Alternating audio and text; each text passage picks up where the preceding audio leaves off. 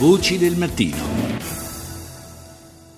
6.38 minuti 25 secondi, buongiorno ancora da Paolo Salerno, seconda parte di Voci del Mattino, Questo, la cominciamo parlando di epatite C, in particolare di quello che si può in qualche modo definire il caso Sofosbuvir, cioè il farmaco contro l'epatite C che ormai da circa un mese dovrebbe essere a disposizione dei pazienti più gravi attraverso il Servizio Sanitario Nazionale, ma eh, sembra esserci qualche problema da questo punto di vista, soprattutto eh, sembra che la distribuzione sia un po' a macchia di leopardo eh, sul territorio nazionale. Allora ne parliamo con il vicepresidente del, di EPAC Onlus, eh, che appunto raggruppa i, e rappresenta i malati di epatite C in Italia, Massimiliano Conforti. Buongiorno.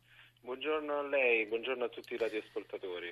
Conforti, che cosa sta succedendo? Leggevamo che mh, probabilmente sono pochissime, forse tre, le regioni nelle quali eh, la, la, distribuzione di questo farmaco, molto costoso, lo ricordiamo, eh, avviene regolarmente. Nelle altre che cosa accade?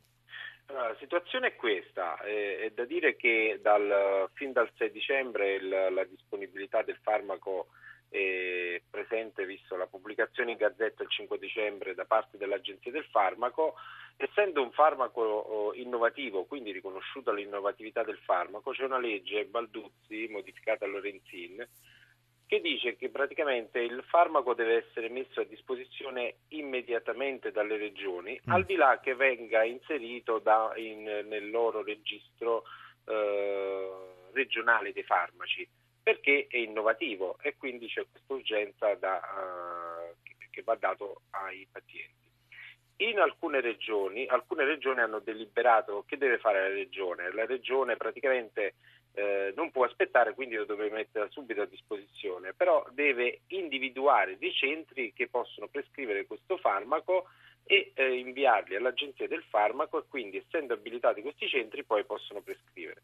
La situazione, la fotografia attuale è questa a distanza di eh, quasi 45 giorni dalla gazzetta ufficiale che su 21 sistemi sanitari, perché ricordo non sono 20, ma 21 sistemi sanitari, eh, solo 13, a noi risulta, solo 13 regioni hanno deliberato uh, questi centri prescrittori che possono sì. dare il farmaco e nell'ambito di questi 13 su 21 sistemi sanitari dal nostro osservatorio, uh, dalle, dalle, diciamo, dal basso, dalle informazioni che arrivano dai pazienti, solo in 8 in 6 eh, regioni su 13 che hanno deliberato questi centri sono iniziate qualche, ter- qualche terapia, non terapie Uh, le terapie che servirebbero alle migliaia di pazienti. Ah, secondo, eh, lei, secondo lei, qual è la ragione di questi ritardi? Perché alcune regioni fanno, per così dire, melina?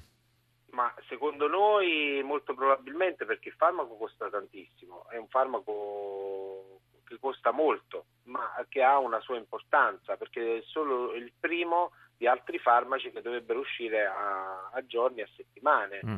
E eh, qualcun altro a mese. Quindi sono farmaci che hanno un costo e che a fine anno, forse ricadendo sul uh, bilancio regionale, eh, pesano un po' in un bilancio con farmaci che... Soprattutto quelle regioni che hanno già in passato sforato il sì, budget, quindi sono sì, in difficoltà da questo punto benissimo. di vista. Eh. Ha colto nel segno, infatti adesso stanno partendo, qualcuno, qualcuno è iniziato a dicembre, Lombardia, Lazio, qualche regione, però poi adesso su questi 13 ne abbiamo 6 che, eh, sono, che hanno iniziato adesso a gennaio, dopo l'Epifania eh, hanno incominciato a chiamare i pazienti, però c'è un caos generale, uno perché eh, realmente di tutti questi soldi di cui si parla, eh, dove anche ieri c'era un articolo della Lorenzini che diceva che c'erano 50.000 dosi per questi pazienti, realmente noi non sappiamo queste 50.000 dosi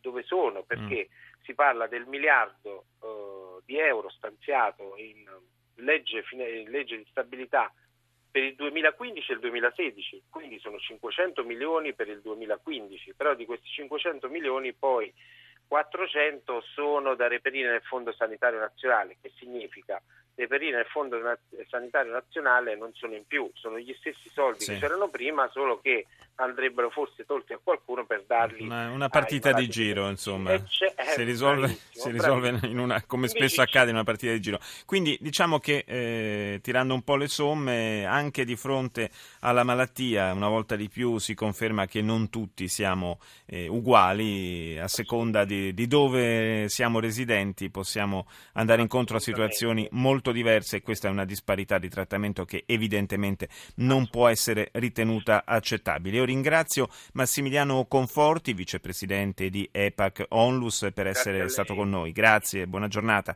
E, e continuiamo però a parlare di questo caso perché eh, siamo, abbiamo cercato di capire anche qual è il punto di vista delle regioni. Allora, la nostra Rita Pedizzi ha intervistato Luca Coletto, che è assessore alla sanità della Regione Veneto, nonché coordinatore della Commissione Sanità della Conferenza delle Regioni. Anche in Regione Veneto siamo già partiti, siamo partiti ancora in dicembre e stiamo erogando la cura. Non è vero che sono solo Lombardia e Lazio, ma ci sono anche le regioni. Sicuramente il Veneto e altre in Italia evidentemente la verifica che è stata fatta è stata fatta tempo addietro e avevamo appena insomma, concluso quello che era l'iter. Quante regioni? Questo non glielo so dire. Le so dire che sicuramente noi in Veneto lo stiamo già erogando. Quante strutture lo hanno a disposizione? Noi abbiamo fatto, abbiamo dire, identificato attraverso una delibera di giunta dei centri hub e anche degli ospedali SPOC, quindi come dire di periferia piuttosto che i soliti ospedali capoluogo. Questo ha due motivi, innanzitutto l'alta specialità del medico, il fatto che non è secondario che con alta specializzazione quello che è eh, diciamo, la gestione del farmaco viene fatta in maniera assolutamente appropriata seguendo quelli che sono i canoni dettati da AIFA che ha già fatto un primo vaglio dei pazienti sui quali intervenire per primi. Diciamo che sono almeno una quindicina di strutture in Veneto che fanno questa operazione. Quante sono le regioni indietro? Non le so dire quante regioni eh, sono indietro. Io dico che sicuramente oltre al Lazio e alla Lombardia il Veneto è già partito e altre regioni saranno già partite, dipende appunto da quando è stata fatta questa verifica. Evidentemente ci saranno anche dire, delle situazioni organizzative sicuramente diverse da regione a regione, la scelta degli ospedali che erogano questo, questo tipo di eh, medicinale per quel tipo di patologia che deve avere un'alta specializzazione poi dipende anche eh, dalla rete ospedaliera che ogni regione ha. Questo proprio per andare a definire la maggiore appropriatezza possibile in maniera tale che siano garantiti innanzitutto i risultati per i pazienti e anche i tempi di intervento. Non è da adesso che succede, diciamo ci sono dei ritardi storici eh, le differenze fra regione e regione sono note al governo. Agenas piuttosto che il MEF ogni anno fanno dire, le verifiche per quanto riguarda l'erogazione di LEA, dei livelli essenziali di assistenza. Eh, Agenas eh, che è compartecipata dallo Stato oltre che dalle regioni è l'agenzia proprio che segue lo sviluppo della sanità all'interno delle varie regioni e che fa degli studi su appropriatezze e su altre situazioni legate alla sanità. Quindi direi che se eh, si deve intervenire, il governo sa già dove intervenire in maniera puntuale. Sono alcune regioni in piano di rientro che hanno questa situazione che ormai